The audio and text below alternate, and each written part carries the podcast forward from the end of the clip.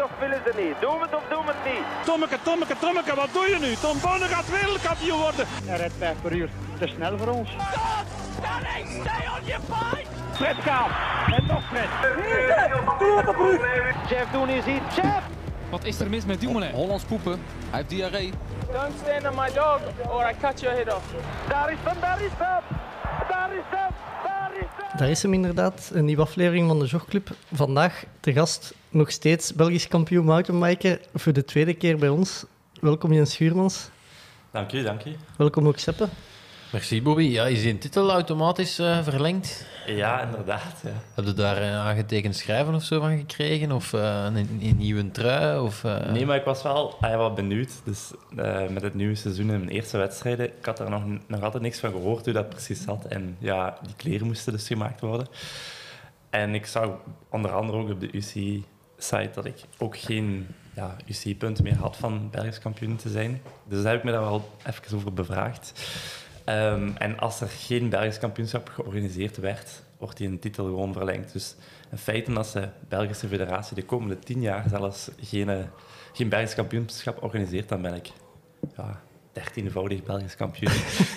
Ja, mooi. Is dat nu viervoudig dan? Eh, ja, ik, ik tel dat gewoon als drievoudig. Ja. maar bon, Drievoudig in vier jaar, zeker. Ja. Ja. eh, ja, Jens, we, je bent een jaar en een half geleden ongeveer te gast geweest. Ehm, toen in aanloop naar de Spelen van 2020. Wij dachten 2021, ja, Jens gaat nog altijd naar de Spelen, dus we laten die gewoon eens terugkomen. Eh, we hebben de vorige keer een examen gedaan bij u, hè, omdat je zei dat je naar de podcast luisterde.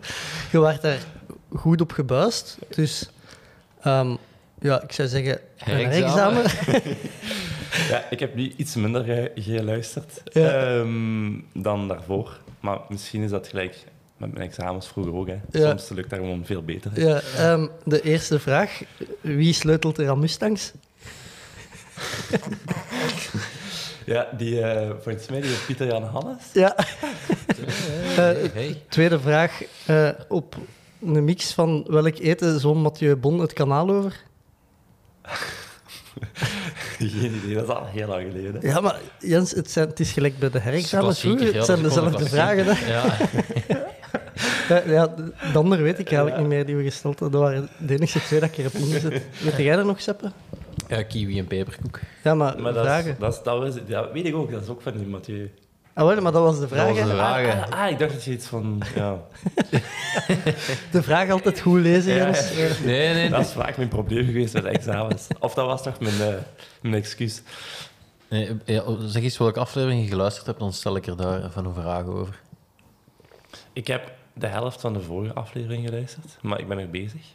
Van eh Wart. Ah, Ah, de, de Wart Petré, ja. Ja. Ehm sta ik er iets voor? Ja, de eerste helft, wat hebben we, hebben we het over gehad de eerste helft? Ik mag jullie ook wat moeilijk maken. Hè? Ja.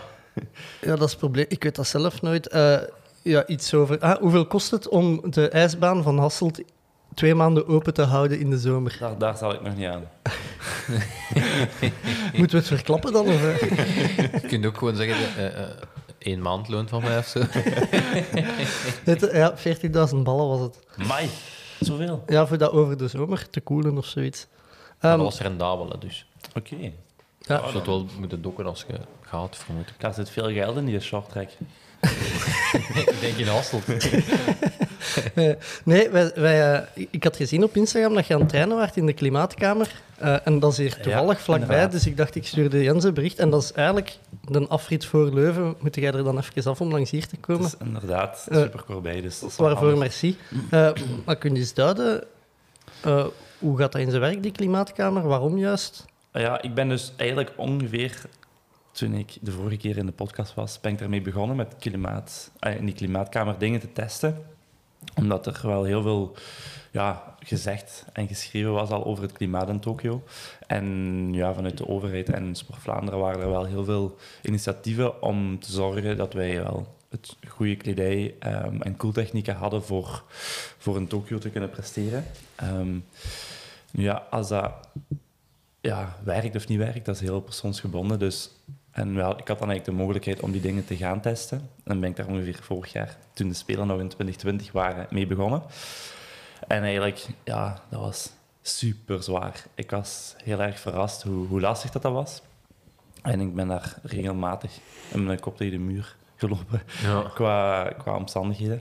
Ehm, en dan heb ik wel echt ingezien dat, zeker voor onze sport, dat dat heel erg belangrijk gaat zijn om goed geacclimatiseerd te zijn om in Tokio te presteren. Ehm, en ja, nu was een periode dat ik twee weken thuis was, of tweeënhalve week thuis ben. En dan hebben we eigenlijk ehm, een klimaatsessie blok ingepland. ehm, om een beetje ja, acclimatisatie en een prikkel voor mijn lichaam daarin in te bouwen. Enerzijds om te testen in hoeverre dat ik op die periode dat ik heel veel training in dat klimaat doe, mij aanpas naar de, op korte de laatste weken voor Tokio goed in te plannen. En anderzijds ook eh, nog een aantal eh, dingen te testen met kleding en koeling. Dus ehm, ja, super interessant en ik ben heel blij dat ik daar ja, de toegang toe heb. En, en heb je dan een, allee, want je, heb je dan een bepaald protocol dat je doet? Of, ja, dus of- ehm, wat ik nu doe, dus eh, ik doe op 16 dagen tijd doe ik acht trainingen daarin. En de eerste en de laatste training is eigenlijk een klassieke RAM-test, wat ze in Bakkala doen. Ja. Acht elke 8 minuten 40 watt erbij, totdat je, tot, ja, tot waar dat, raakt dat, je meer, ja, dat je niet meer verder kunt. En Tot, dan, tot welke boot raakt jij, Jens? ja, in die klimaatkamer daar ben ik niet zo trots op. te dat ik, dus daar gaan we het niet over hebben. Hè. Ehm, maar- 320? Nee, ja, nog wel iets verder. ik raak eigenlijk in die klimaatkamer tot in een blok van, van 380. Ja. Maar dat is wel echt wel een pak minder dan... dan eh, En buiten? Allee, ja. zon- ja, ligt er een beetje aan de periode van het jaar en hoe ver ik ook klaar ben om heel veel lactaat op te bouwen. Maar ehm, ik denk dat ik één of twee keer aan een blok van 460 watt ben begonnen. Ja. Dus aan een 420 watt blok uitgedaan. En hoe lang zijn de blokken? Acht minuten? Acht minuten, Ja, ja. oké, dat is ook nog altijd zo. Ja. Dus eh, ja, dat is wel best goed. Dat is inderdaad best goed, ja. En hoe, hoe warm is dat in die klimaatkamer? Ja, dus in die klimaatkamer is het ehm, 37 graden ehm, en luchtvochtigheid 75 eh, procent. En dan ja, als extra leuke toevoeging hebben ze van die, van die branders. Wat je in de Oh, winter nee. normaal op het terras hebt. Ja, hebben ze die vier of twee van die op mij staan. Dus ja, dat is extra plezant, hè. Ehm, en dan zit je daar. En je, en je rijdt... En, oké. En je rijdt dan echt... Worden dan ook geparam... Allee, worden er Ja, dus- parameters genomen? Of? Ja, dus ehm, het is natuurlijk niet de bedoeling om de hele tijd, ja, tot ai, dat ik, het is de bedoeling dat ik die anderhalf, dus ik doe een sessie van anderhalf uur en het is de bedoeling dat ik die sessie ook kan uitdoen. Ehm, maar voor de trainingsprikkel te hebben, is de bedoeling dat ik minimaal 38,5 graden lichaamstemperatuur bereik en liefst nog iets meer. Maar ik probeer wel het... eh, Ze doen eigenlijk de temperatuurmeting, maar ook de lactaatmeting. En we proberen eigenlijk die lactaat, eh, het lactaat in mijn, in mijn bloed rond de 3 millimol maximaal te houden. En tot nu toe lukt dat ah, redelijk goed. Ehm, dus eigenlijk el- met elke sessie moet ik wel het wattage iets verhogen. Ehm, wat eigenlijk goed is, want dat toont wel aan dat, Dat ik er werkt, wel ja. aan acclimatiseer. En uw temperatuur meten, is dat met zo'n pilletje dat je moet inslikken? Ja, je kunt dat met een, met een pil doen, of je doet dat ook in het oor meten nu. Ah, Ze ja. weten ook ongeveer wat het verschil is tussen de oormeting en eh, de centrale kerntemperatuur. Is dat veel? Ja, tussen de 0,3 en 0,5 graden verschil. En duur, duurt dat lang voordat je aan 38,5 zit? Eh, pff, eh, Ja, toch, wel- toch wel zeker een, een half uur tot 40 minuten. Ehm, ik ga heel snel tot 37 of tot tot 38 en dan loopt het eigenlijk altijd geleidelijk aan op. Ehm, maar, maar goed dat het niet zo snel is, want dat laatste half uur is echt...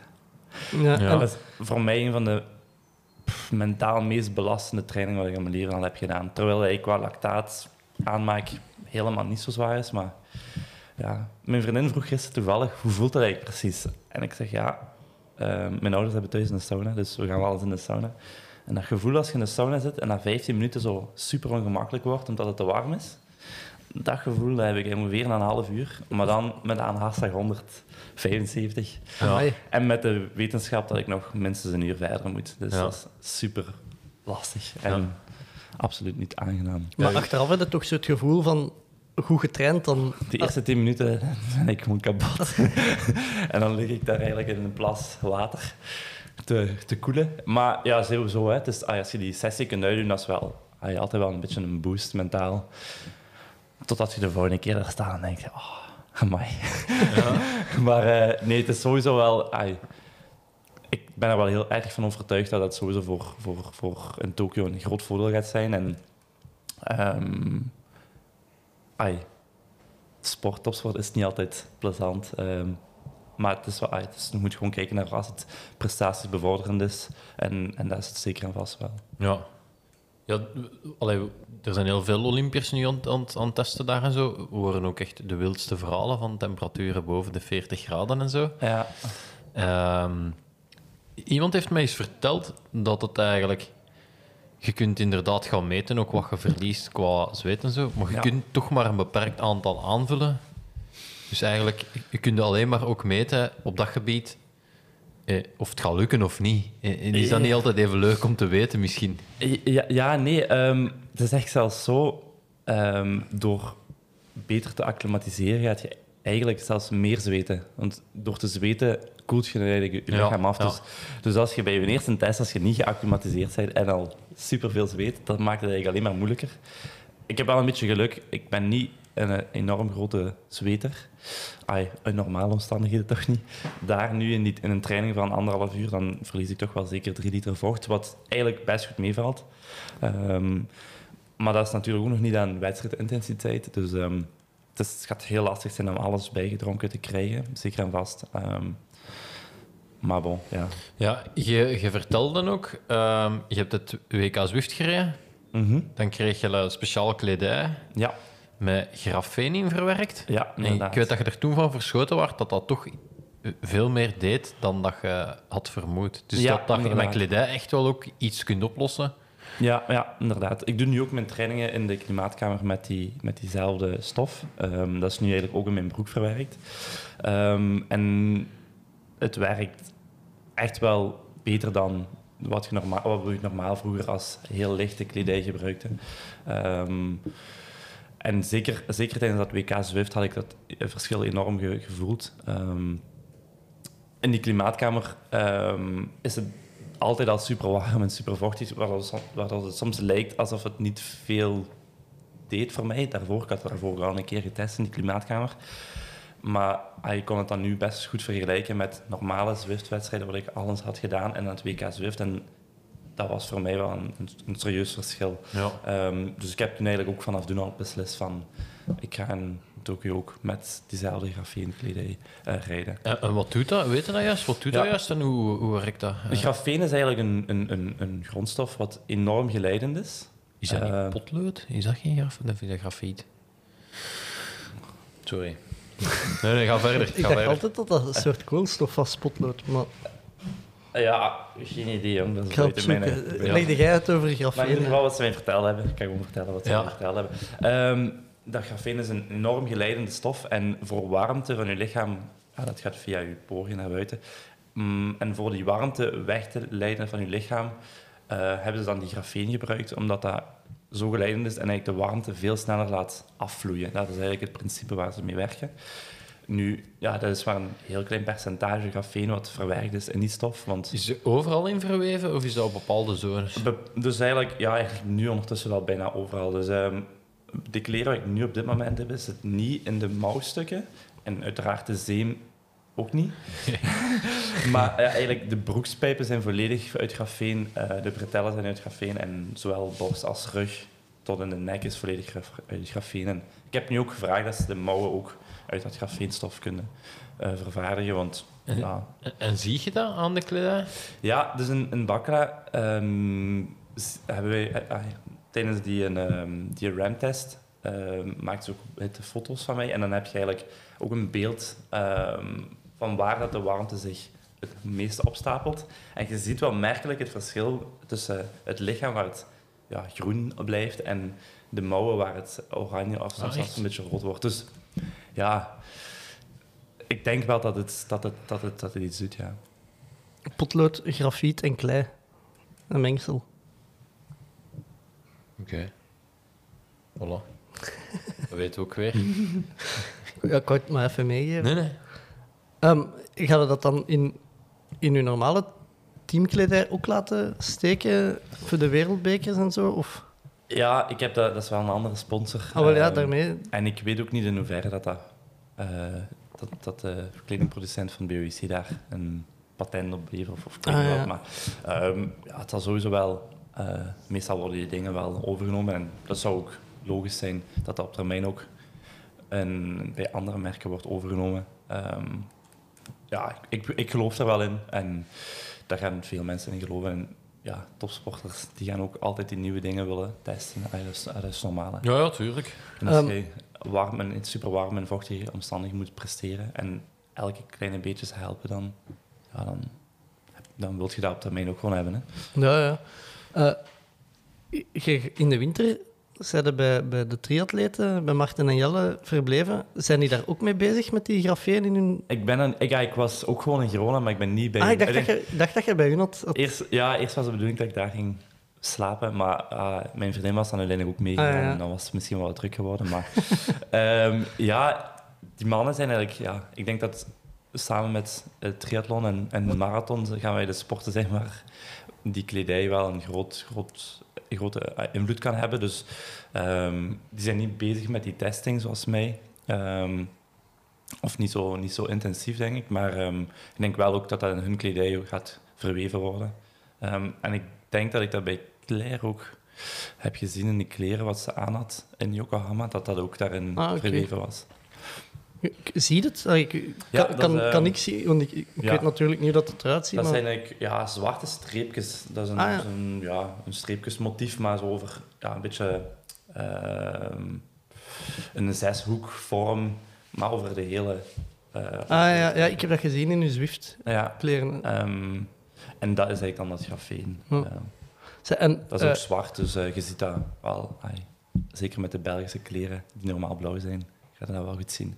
Ze zeggen ook altijd dat als je, eh, als je lichaamstemperatuur een graad stijgt, dat je zoveel procent minder presteert. Is dat, heb je dat kunnen vaststellen in die... Ik heb dat kunnen vaststellen. Ah, ja. maar kun je zeggen van ja, dat is, bij, Ja. bij mij per graad is dat zoveel procent dat ik minder Dat, ben? dat weet ik niet, maar bijvoorbeeld ehm, bij een, ik, ik voel gewoon van op het moment dat ik boven de 38,5 graad ga, mijn lichaam dat, dat warmt op en je voelt je lichaam super hard werken om te willen afkoelen, maar het kan niet afkoelen.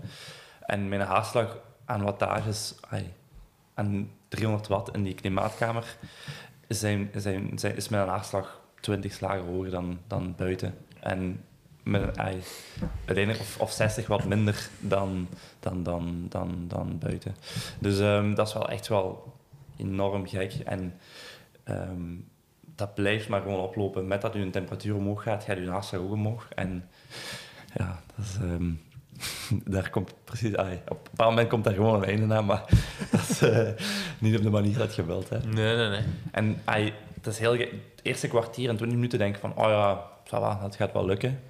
Maar aan het einde van die training ben ik gewoon ja, helemaal ja, leeg. Ik, ik heb er denk ik wel het- alles wat ik verloren heb, drink ik bijna altijd wel gewoon bij. Maar je voelt gewoon dat je lichaam gewoon helemaal leeg loopt. En ah, dat, is, dat is een, gek, ah, een vies gevoel eigenlijk. Heb je qua voeding en zo dingen getest en heb je daar... eh, ja, heb je, eh, eh, geraakt dat opgelost? Want ja, je kunt op de mountainbike je kunt ook niet altijd drinken en zo. En, en... Nee, maar dat, ah, dat doe ik eigenlijk sowieso al. ah, ik probeer eigenlijk aan 90 gram koolhydraten per uur te komen. Ja. Ehm, en ik probeer dat eigenlijk bijna allemaal via gelletjes eh, in te nemen. Omdat dat het makkelijkste is. Omdat ik dan ook zeker ben dat ik het binnen heb gehad. Want ja, soms durf ik al eens te vergeten drinken als ik te veel in de zone zit. Ehm, en met die gelletjes, dan weet je op voorhand, oké, ai, die zoveel gelletjes moet je pakken en je hebt je koolhydraten binnen wat je lichaam kan verwerken. Ehm, en mountainbiken is dat ook gewoon gemakkelijk. Die rondjes zijn tussen de 12 en de 15 minuten. We hebben twee feedzones en uiteindelijk als je elke... als je voorhand bekijkt, in die ronde, en die ronde, en die ronde neem ik mijn gelletje en je telt op en je weet hoeveel je binnen En je hebt die mee, die hebt Eh, die nee, meestal eh, geef ik dat aan mijn mechanieker. Ehm, die die, ook gewoon die een fiets doet. En die doet hij eigenlijk zelfs al gewoon open, dat ik gewoon aan moet pakken. Up, en, en ik kan ze eigenlijk bij hem gewoon direct weer weg. Oké. Dus dat is eigenlijk wel, wel gemakkelijk voor, voor ons. Ja. Dus eh, hoef ik niet allemaal van die dingen Nee, te En, maar, pakken. en qua zouten en zo, dat komt uit? Of, of, eh, Ja, dus ehm, maar de, de, de, het- de hoeveelheid zout wat je verliest ehm, als je niet geacclimatiseerd bent en wel geacclimatiseerd bent, is alweer een verschil. Ja. Dus ik heb al eens eh, een test gedaan als ik nog niet geacclimatiseerd was. Dat was zeker niet eh, onoverkomelijk eh, hoeveel dat ik verloor. Ik ben eigenlijk niet echt een felle zoutverliezer ook niet. Ehm, en met acclimatisatie zou ik normaal gezien nog, nog, zou dat nog moeten verbeteren. Dus we doen eigenlijk nog een, een test op het einde van deze acclimatisatieblok om te zien hoeveel zout ik dan verlies. En, En daarop gebaseerd ga ik ehm, zout, ah, ga ik dat aanpassen als dat nodig is. Maar zoals ik zei, ik ben niet echt een eh, grote zoutverliezer. Dus eh, dat is normaal niet het grootste probleem. Ah, oké. Hoe, hoe ziet de rest van de weg naar Tokio er nog uit? Ja, ik ben dus eh, nu dan tot volgende week woensdag ben ik hier. Dan heb ik nog een wedstrijd in Frankrijk. Eh, dan ga ik vandaag, ehm ik kom nog één dag terug naar België. Dan heb ik een wereldbeker in Oostenrijk binnen ehm 2,5 week dan. Ehm, dan ga ik drie weken op hoogtestage naar Livigno. Ehm, en aan het einde van die hoogtestage heb ik mijn laatste wedstrijd voor de Spelen, de wereldbeker in Frankrijk. En dan ben ik nog eh, een, een kleine week hier in België voordat ik dan eh, rond 12 of 13 juli, 14 juli eh, afreis naar, eh, naar Japan. Dus dat is ehm, een klein twee weken voor mijn wedstrijd Ginder. Ja. 26 juli is eh, onze race. Hetzelfde als een triathlon. Eh, ja. Goh, een topdag. ja, maar die mannen hebben s ochtends vroeg om 6 uur, dus dat is voor jullie om s'avonds aan te kijken. En mijn race is pal in de middag om extra te genieten van het mooie weer in Japan. Dus ehm, dat is dan s ochtends vroeg voor jullie. Dus eigenlijk ga jij de triathlon race al de 25 juli. Ah, ja. Ja, ja, ja. Dus voor ons niet op dezelfde dag. Ah, ja. Nee, nee. nee. Eh, Toen zeiden we... ah, nee. Heb je al info over de protocollen in Tokio? We zijn toevallig gisteren bij, de, bij Tim Brijs en, en, eh, Niels van Zandwegen geweest. Die gingen nog op stage naar Japan daarvoor. Eh, Ja. super strenge protocollen die... Ja, ja wij ook. We zitten dan twee weken op voorhand daar. Ehm, ik heb me daar nog niet te veel eh, in verdiept, maar van wat ik had gehoord is wel de bedoeling dat wij elke dag een, eh, een test doen. Ehm, en ja, sowieso gaat iedereen wel gevaccineerd zijn voor afreis, maar ja, ze gaan dat wel heel streng doen op zijn Japans. Maar uiteindelijk, ik denk als atleet kun je daar niet over klagen, want dat is gewoon We je moeten blij zijn dat dat doorgaat ook. Hè. En we mogen blij, heel blij zijn dat het doorgaat. Ehm, dat gaat Allee, goed geregeld zijn. Ja, en ja, we gaan sowieso heel weinig in contact komen met de lokale bevolking. Of niet, hè. Ai. We hebben nu ook de chance dat we mogen fietsen en dat we buiten mogen. Ehm, dus ja, een beetje wel contact, maar ja, dat gaat zo goed mogelijk vermeden moeten worden. Ehm, maar ja, voor de rest weet ik er eigenlijk nog niet zo heel veel van. Je weet al iets van de openingsceremonie? Gaat die doorgaan? Gaat dat, gaat geen idee, maar voor ons gaat dat sowieso niet... eh, Nee? Nee, ik heb op maandag mijn race, dus die openingsceremonie is de vrijdag. Dat is sowieso, sowieso eigenlijk te kort zijn. Echt? Ja, ja, maar sowieso, ja, ik ga eigenlijk naar Japan voor de Spelen, maar onze race is drie uur van Tokio af. Ah, oké. Eh, dus ik ga, ai, eigenlijk is het een beetje gelijk een... Dat is heel gek, maar dat is eigenlijk gelijk een eh, gewone wedstrijd wat ik ga doen. Of een wereldbeker, zal ik maar Ja. zeggen. Ik, heb totaal geen, ik ga totaal geen Olympic feeling hebben van... Bijvoorbeeld Olympisch dorp, daar mag ik zelfs niet in zijn. Dus Ah, eh, we hebben ons eigen Olympisch dorp op de locatie waar onze wedstrijd is. Maar dat is gewoon alleen met de mountainbike. En uiteindelijk de, de pisteselecties gaan daar ook eh hun wedstrijden hebben. Maar we zijn gewoon volledig afgeschermd van waar al de rest hun wedstrijden heeft. Ah, De, de piste, de wielerpiste bedoelde. Ja, de wielerpiste Ja. is eigenlijk ook langs eigenlijk een mountainbike parcours. Ehm, dat is eigenlijk zo waar de keirin van vroeger van Japan Ja, ja, ja. Oh. Dat is, dat is zo'n een, een goede een goede docu van die Ja. Theo Bos. Ah, wel, dat, is, dat is die piste. Ah, ja, oké. daar is, daar, waar die kerel zo zijn opleiding krijgt, dat is dus daar waar de mountainbike en de piste doorgaat. Ja. Inderdaad, een zotte- documentaire. Hè. Ja, cool, hè? Dat die dan zo gefietst moeten Ik ineens die- ik, heb die- ik een- heb daar nog maar een klein stukje van gezien eigenlijk. Dat was gewoon ja, een andere wereld. Hè. Ja, ja, ja. Ik was daar toen ik daar. Ik ben in einde 2019 ben ik daar geweest voor het testevent. En dan was ik daar die pisten in gewandeld om te gaan kijken hoe dat er allemaal uitzag. Maar dat waren redelijk snel vijf Japanners achter mij aangelopen dat ik daar mocht gaan, gaan Voor een foto. Nee, het was heel duidelijk dat ik daar niet mocht komen. dus, eh, ja. proberen. Ja. Ja, je, je kunt altijd maar proberen. Ehm, de vorige keer hebben we het ook gehad over de Olympische stage in Belek, eh, Ja. vroeger Tenerife. Eh, ja, de laatste keer Turkije. Hoe, is dat, hoe hebben ze dat nu opgelost? Met de... Ja, er, waren, er was uiteindelijk geen Olympische stage eh, eind 2020. En dan hebben ze daar een, een virtuele stage van gemaakt. Ehm, uiteraard niet hetzelfde als normaal. Maar dan hadden ze dagelijks wat ja, activiteiten gepland. En dan ook zo wat infosessies eh, in de avond. Ehm, en dan kon je eigenlijk als, als atleet zelf kiezen als je daaraan meedeed of niet aan meedeed. Ehm, afhankelijk van hoe dat je trainingsschema of andere activiteiten. En daar Waar. drie mannen meegedaan. Nee, ja, ik heb daar toch veel, veel Ja, over dat gezien op Instagram en dat, zo. je moest dan zo inloggen en dan had je zo'n eh, ja, de lounge. een lounge, zal ik maar zeggen. En ik was eigenlijk verrast hoeveel volk dat eraan meedeed. Ah ja. Het was ook goed gemaakt. Ai, ja. ze kregen wel een credits daarvoor, was goed gedaan. Ehm, en je had dan ja, een aantal activiteiten. De ene was al wat interessanter dan de andere, denk ik. Ehm, maar ik heb gewoon meegedaan wat ik kon doen, meedoen. En eh, dat was eigenlijk niet zo heel veel. ja, ik dat was al- altijd... Ja, straks, omdat eigenlijk op Olympische stages is dat ook zo. Dat was, de meeste atleten die trainen van 10 tot 12 en dan heb je van 3 tot 5 of zo een, een, een training. Waardoor die eigenlijk heel vaak tussen ja, na het middageten van 1 tot 3 tijd hebben. Maar als wielrenner ja, zijn dat zojuist uren wat je niet altijd tijd hebt. En dus daardoor kon ik wel niet zoveel meedoen. ja. Geen ongelukken gebeurd op internet. De vorige keer ging het dan over die ongelukken met de gokers. Ja, ja, er was wel wat sushi en ja, als- ah ja, ja. eh, Als- eh, eh, dat- Dat heb ik al meegedaan, ja. ja, ja. Want eh, ik kende die, die, dat sushi-restaurant. Dat, eh, ik woon eh, met mijn vriendin nu in Antwerpen. En dat sushi-restaurant ligt eigenlijk om de hoek van ons. Dus ik wist dat dat wel heel goed was.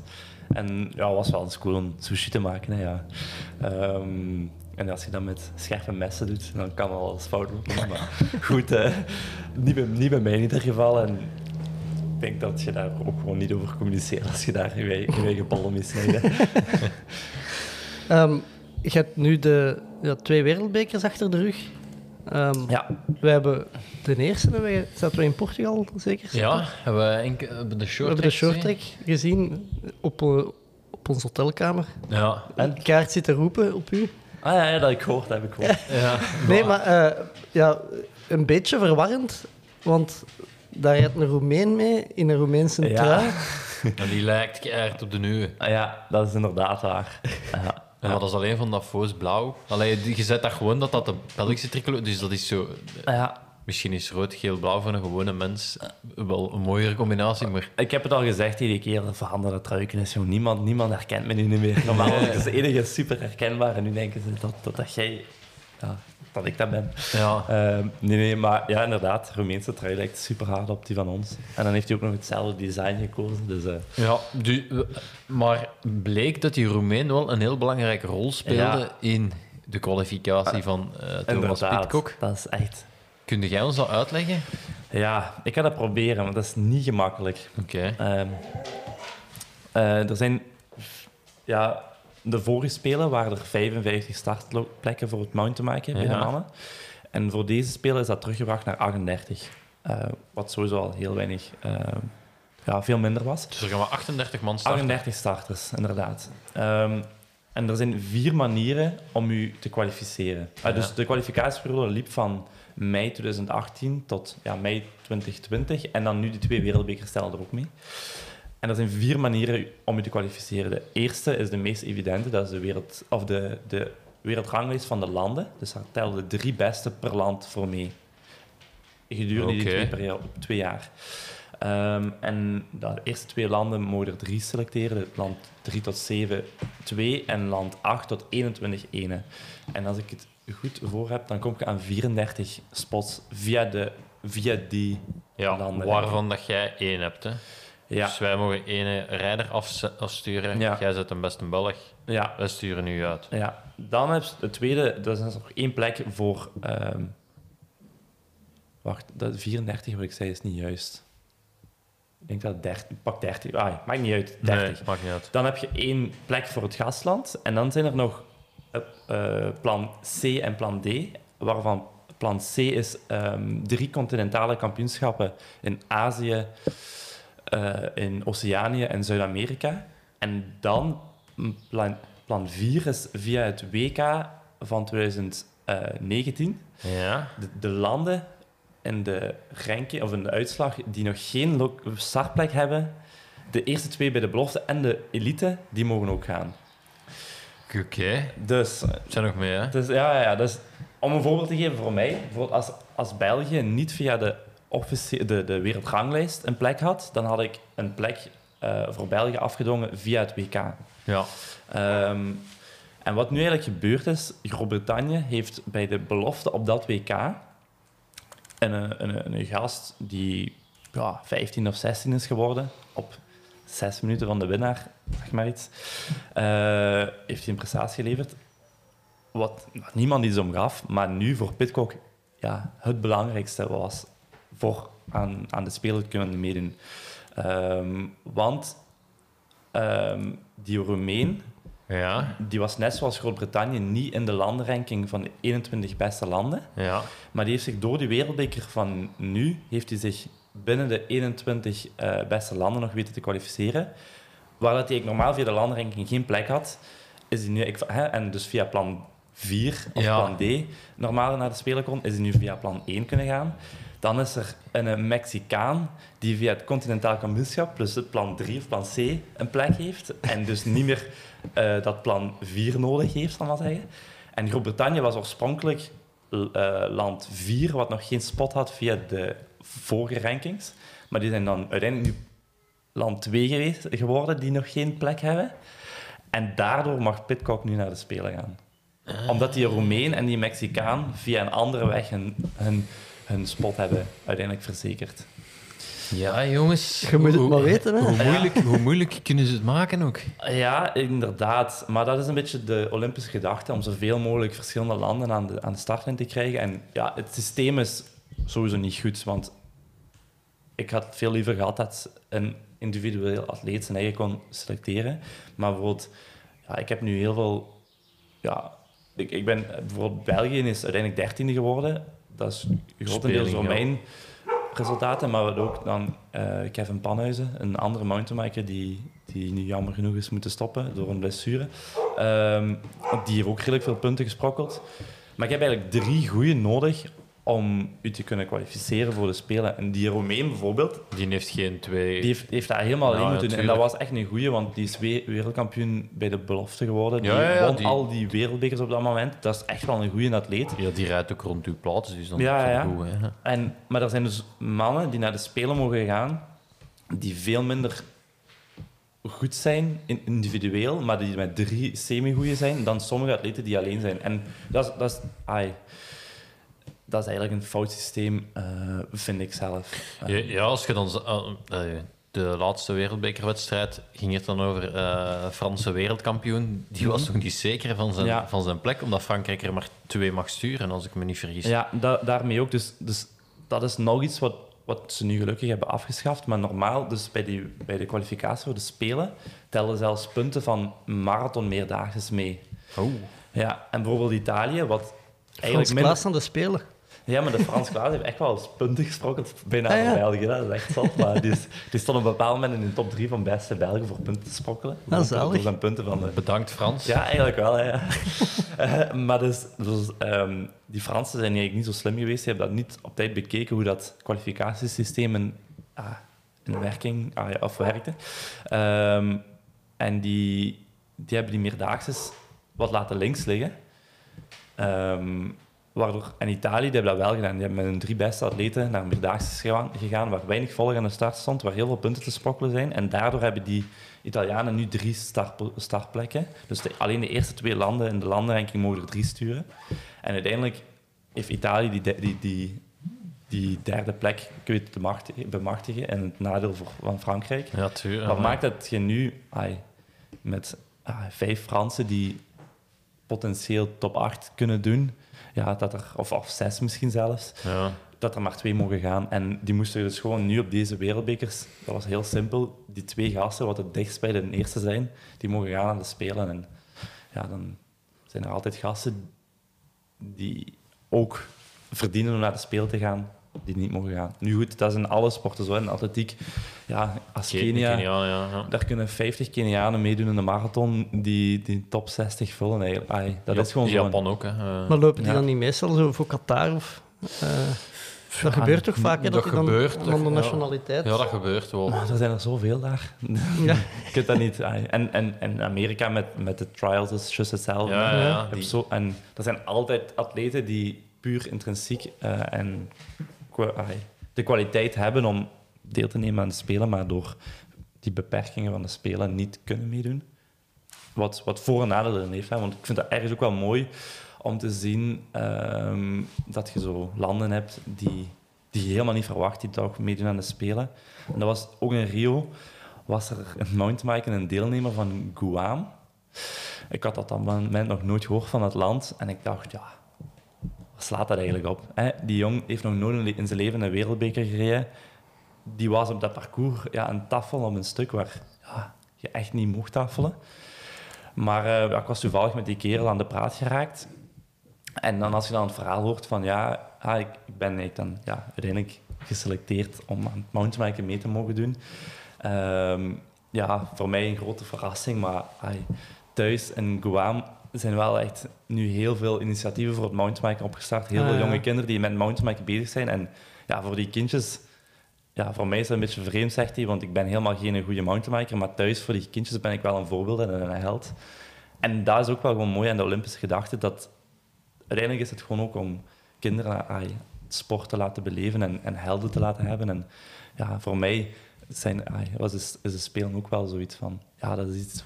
Van, als ik klein manneke was, was dat iets waar ik heel erg naar opkeek. En waren die sporters allemaal helden.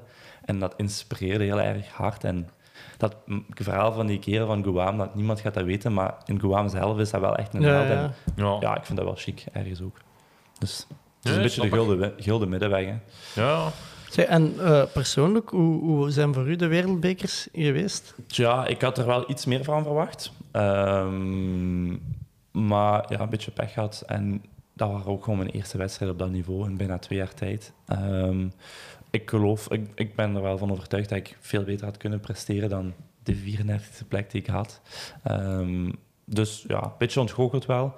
Maar ehm, ja, het heeft ook een beetje zijn tijd nodig als je terugkomt van blessures. En mijn trainingen gaan eigenlijk allemaal heel goed. Even goed als twee jaar geleden toen ik tussen de, ja, eigenlijk altijd voor een top 10 reed. Dus ik ga er wel vanuit dat dat wel heel snel eh, terug gaat komen. En het komt ook een beetje aan op details soms.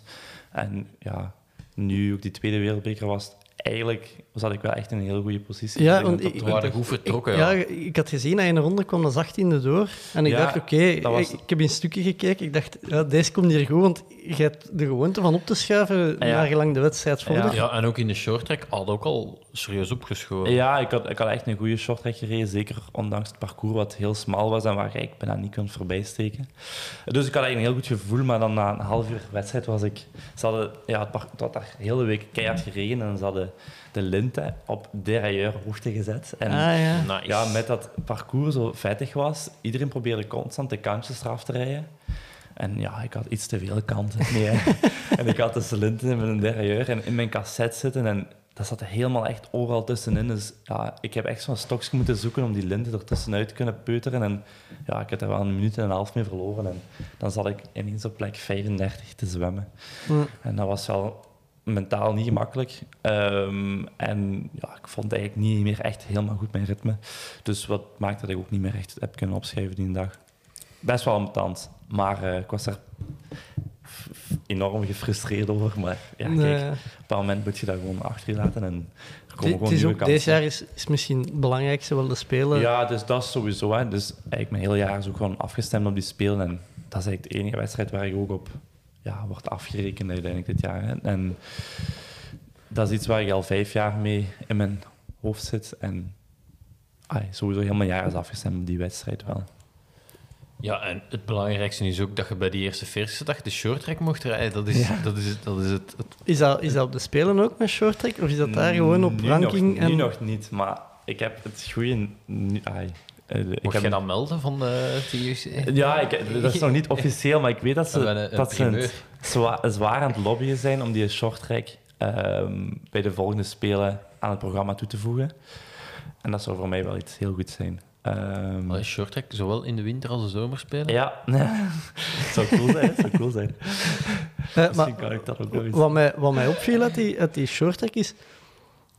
eh, ja, je, schu- je schuift echt wel van, ik denk de tweede of zo, dat jij de eerste bocht bent als laatste opdraaide. Ja, inderdaad. Ehm, En je schuift toch nog op naar, naar een achttiende plaats. ja, dat Terwijl- was... Dat is heel een tijd wel op een lint rijden Ja, dat is... Dus, en gaten dichtrijden. dat is ja, ik, ik gelijk nu die short track in, in, in, in Novimesto. Op momenten... ai, ik trapte je natuurlijk niet, omdat er ook wel een afdaling in zat. Eh, wat eigenlijk... Ja, waar niet iedereen even tevreden is, over is, dat dat in een short track zit. Maar dat is een, een race van tussen de 20 en 25 minuten, waar ik 450 watt normlijst rijd. Voor 66 kilo is dat niet slecht, hè? Nee, nee, nee. nee. En ehm, dus dat is ja, een enorm groot nadeel als je van achter moet starten. Nu, ik ben eigenlijk al heel blij dat ik mag starten, omdat ik echt wel fel was gezakt in de, in de, UCI, uit in de wereldranglijst. En ik per toeval eigenlijk mag meedoen. Ehm, maar het is wel een enorm groot nadeel als je als Ja, je ziet 40 dat wel. start. Ik heb twee of drie short tracks voor, ah, dan twee jaar geleden. Ehm, ja, als je met de eerste 20 mocht starten en je zit zo op rond plek 5, 6, is een short track helemaal niet zo zwaar. Of ja, uiteraard is dat zwaar, maar rond plek 20 is dat veel zwaarder dan rond plek, eh, rond plek ah, bij de eerste vijf. Ja. Want nu ook in Novimesto, wij kwamen op een helling kwamen wij bij die kopgroep, maar dan staat er gewoon stil. En dan moet je drie, vier seconden wachten, omdat dat een single track is. Iedereen komt daar tegen 40 per uur aan. Ja, uiteraard is dat een bottleneck en valt dat volledig stil. Maar dat is om de twee minuten kom je op datzelfde punt terecht waar je 5, 6, 7 seconden verliest. En dan moet je op die komende twee minuten moet daar weer terug toe. Dus dat is een enorm groot nadeel. Ehm, en eigenlijk ook niet de bedoeling van short track. Short track is eigenlijk de bedoeling dat het voldoende breed is, dat je altijd kunt voorbijsteken normaal. Ehm, en de beste short track parcoursen zijn ook voldoende breed, ja. dat je ook voorbij kunt. Dus ehm, het is een redelijk nieuwe discipline. En uiteraard, die, die organisatoren en, en Red Bull die willen dat zo spectaculair mogelijk maken met rock gardens en dergelijke. Maar dat maakt dat de wedstrijd uiteindelijk ook wel voor het merendeel van de renners ja, onmogelijk is om, om een prestatie Ja. te leveren. En ja, ze zijn er nog wel aan het fine-tunen en dat komt wel goed. Maar het is in ieder geval een inspanning wat mij heel goed ligt. Ehm, en als dat uiteindelijk een Olympische discipline wordt in Parijs, dan ga ik daar heel blij mee zijn. Het is sowieso vanaf dit jaar is ook een WK in Val di Sole, waar ik mijn eerste podium op- de wereldbeker heb gedaan in de shorttrack. Is het ook het WK dit jaar van de shorttrack. Dus ehm, dat is wel een leuke. Is dat voor, voor of na de Spelen nog? Dat is na de Spelen nog. Dus een maand, een dikke maand na de Spelen. Maar ik ga sowieso, ja... Veel sporters die zijn na de Spelen... ja, ja, ontlading. En uiteraard, dat gaat er bij mij ook zijn, maar ik heb wel ook nog een heel jaar met wedstrijden voor de boeg aan. En ehm, dat zal beperkt zijn, die ontlading. Ai, Ja. Ik ga elkaar redelijk snel terug moeten focussen, want ik heb nog wel wat wedstrijden al voor de boeg na de Spelen zelf. ja. Eh, ik heb een, een vraag over de eerste wereldbekermanche nog van dit jaar. Eh, je had in de vorige keer dat, dat, dat wij bij u te gast waren, eh zei je, ja, als ik nu iemand zou moeten aanraden om een mountainbike te kopen, ik zou altijd aanraden om een fully te kopen, geen een hardtail. De eerste wereldbeker dit jaar gewonnen op een hardtail. Norbea. Ja, maar ik, ik- je zou denken, dat is de eerste keer ooit dat iemand... Maar nee, we hebben al, we hebben al veel wereldbekers gewonnen op eh, Is dat zo? Olympisch Ah, kampioen ja, ja. zelfs. Ik, eh, eh, ja, ja, vroeger. op vroeger. Salon, Op Salon, eh, ja. op Salon heeft- Nee, maar En Pendrell, die reed vroeger ook erop. Inderdaad, maar die reed, die reed eh, vaak volgeveerd. eh. Ja? Ja. Oké. was dat, eh, had hij gewoon, hoe, hoe noemt hem? Koretsky. Koretsky. Had hij, was hij zijn niet geleverd? Of, dat was precies de enigste op een hardtail daar. Nee, heel, heel, heel dat team reed daar eh, met hardtail. Ja, twee, twee reden op een hardtail, één reden op een fully. Want, Inderdaad. Ehm, ja, Alpstad is eigenlijk het enige wereldbekerparcours waar het waar, waar, waar we als renners over twijfelen als het een hardtail of een fully is. Ehm, en ja, Koretsky die heeft daar een, ja, een risico genomen. Die heeft voor een hardtail gekozen. Ehm, maar het kan daar wel, want bijvoorbeeld twee jaar geleden heb ik ook in de Alpstad met een hardtail gereden.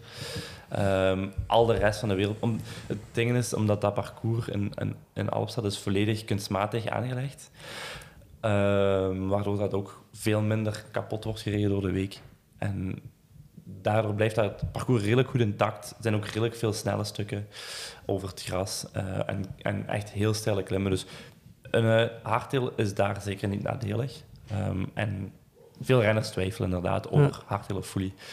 Ehm, En het is zo, als je de short track, je mocht niet wisselen, ja, hè? Ja, dus we krijgen eigenlijk een, een stickertje eh, op, je, op je kader geplakt. En dus je moet met diezelfde kader rijden. Tenzij dat je, die kader gebroken is en je kunt het dan laten zien aan de UCI. Kijk, de kader is echt onmogelijk om mee te rijden, dan mocht je wisselen. Mijn, eh, mijn hardtail is een fully geworden.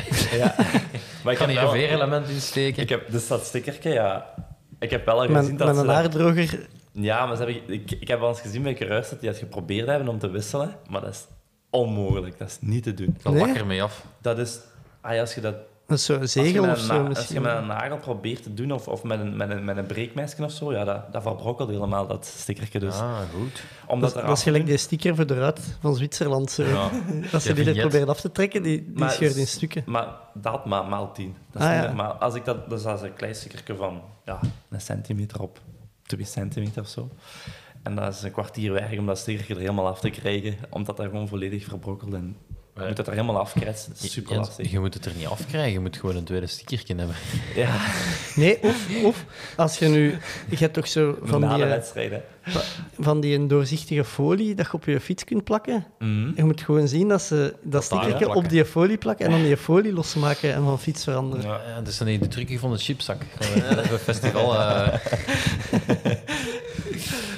Nee, zou dat niet lukken? Of als je zo'n stukje...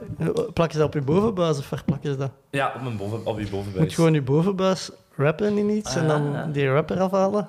Ik zal hem een keer eens eh, Ja. proberen. Experimenteer maar. Ja. Wat ik wel denk, weet niet, Mooi, mooie uitdaging. ehm, over de, de hardtail en de fullies. ehm, het is misschien een beetje stom dat ik het ga zeggen, maar Koretsky rijdt wel met een XL. Ik denk, als je een hardtail hebt, ehm, XL, dat gaat ook altijd al iets meer meegeven dan, dan als je met een medium hebt. Omdat Ja. je gewoon met, met allee. Dat kan. Maar je bent een XL, dat is niet Ja, zat. Ehm, ja, ik, ik weet sowieso dat de geometrie van bij Scott ook ehm, tussen hardtail en fully dat die geometrie totaal niet hetzelfde is.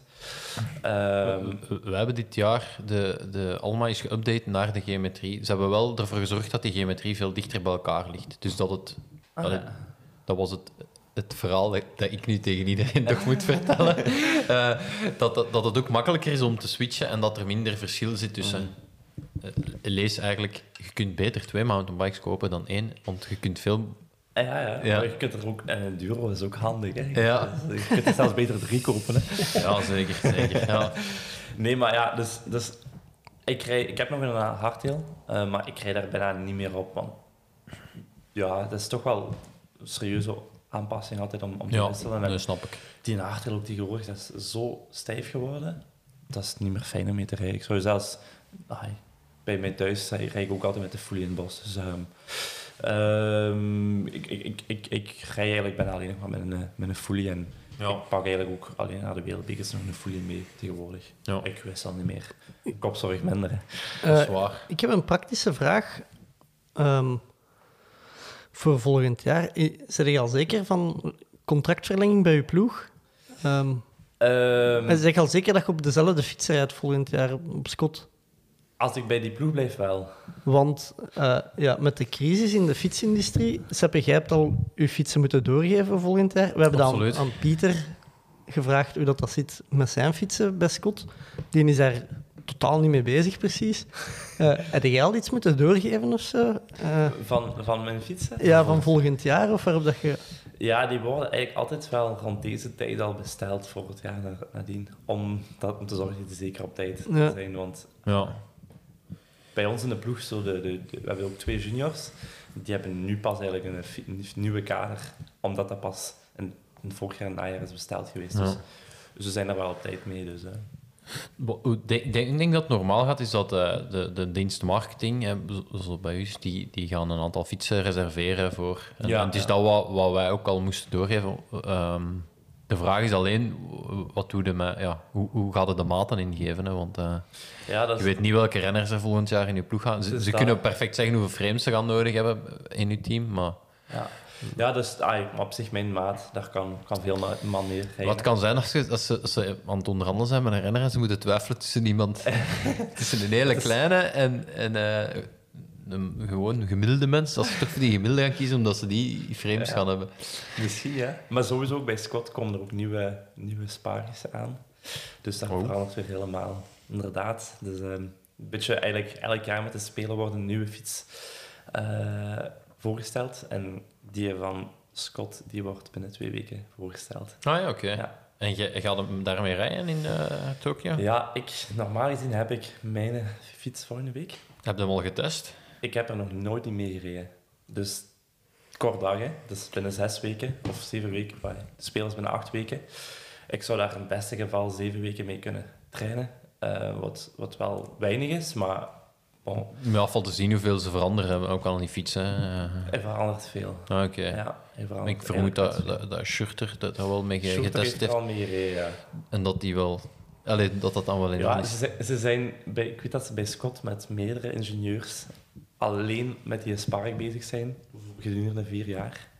Ehm, en het principe wat ze nu in een Spark eh, kopen, ze hebben eigenlijk een patent van een ander merk overgekocht, of een ander merk overgekocht, omdat die een patent op een, op een systeem hadden, wat nu ook in de Spark is verweven. Oké. Dus ehm, Ja. Drop, er in de kader. ja, we zullen zien. We zullen zien. Hè. Ik mag nog niks zeggen. hè. Ah, ja. Maar eh, ik ga even verder suggereren. Dan zouden ze BMC moeten overgekocht hebben, want die hadden dat in hun, in hun frame Ja, zitten. Heb de het is- vorige keer verteld. Ja, het is nog niet BMC. Ah, het, is, oké. het is een heel klein merk wat je nog nooit van gehoord hebt. Eh, kleine merken, CKT, Columbus, Die bestaan niet meer. Flanders. Die bestaan niet meer. Maar eh, ja, het is, het is, het is, ja, ik, ga sowieso ook met een, met een fiets wat ik nu heb, eh wat ik nu meer rijd, ga ik sowieso ook meepakken naar Japan als Ja. reservefiets. Ehm, maar als er alleen die fiets mij niet ligt, dan, dan kan ik misschien ook nog altijd met een vorige fiets rijden. Ja. Wat, wat vinden we van eh, Mathieu en eh Pitcock? eh? Ja, die, echt die, Echt. Mathieu dan vooral in de short track. Ja, eh, Pitcock, ja. Was, eh, Ja, echt enorm zot. Hè. Ik, had, ik wist dat die gast goed was en twee weken voor, voor de Wereldbeker in Alpstad had hij een wedstrijd gewonnen in Zwitserland. Ja, en er klopt. werd er zo wat over gedaan van, ah ja, maar ja, dat was wel niet Maar tegen ik- de beste in de wereld. Ik maar dacht dat toen ook wel zo van, ja, wie was... Allee, ik heb dat niet bekeken, Ja, maar ik dacht zo, ja, de Jens was daar niet, dus de goeie gaan daar niet geweest zijn. die, die gast wat tweede was, die was vorig jaar derde op het WK en tweede op het EK. Dus Ah ja, eh, oké. geen het. Ehm, en had die echt op minuten gereden. Ja, op drie minuten. Maar dat was... En ik had en een kameraad van mij, die, die reed diezelfde wedstrijd mee. En die zat eigenlijk in de kopgroep als Pitcock aanviel. En die gast zei, ja, we reden... Dat was eigenlijk een, een, ja, parcours met een klim van zes, zeven minuten en een afdaling... Of, of acht minuten en een afdaling van, van vijf minuten. En na vier, vijf minuten wedstrijd, ja, we waren al vijf minuten aan, tegen de 500 wal aan het rijden. Ja, iedereen was kapot. En ineens die Pitcock, die schakelde drie tanden bij. Oef, en die rijden weg alsof dat wij allemaal stilstonden. Maar we reden nog altijd bijna 500 watt. Dat was niet normaal zijn hoe, hoe zot dat die kerel toen al reed. En ja, dat heeft zijn eigen bewezen eh, nu in, in OVMS. Dat hij, ja, Nee, ik denk dat hij in, in. Alpstad de pech had van de startplaats. Ja, dat viel wel mee, hè, want ehm, die, ze zeiden van die start op plek 114, maar uiteindelijk was dat plek, eh, eh, plek 70 of zo. Dus Ah, ja. die, die, die, die startnummer, dat is niet de reële plek. Dat is een beetje heel gek hoe dat ze dat ge- opgebouwd hebben. Eh, ik, ga dat, ik ga dat niet te veel in detail leggen, dat is echt heel dwaas.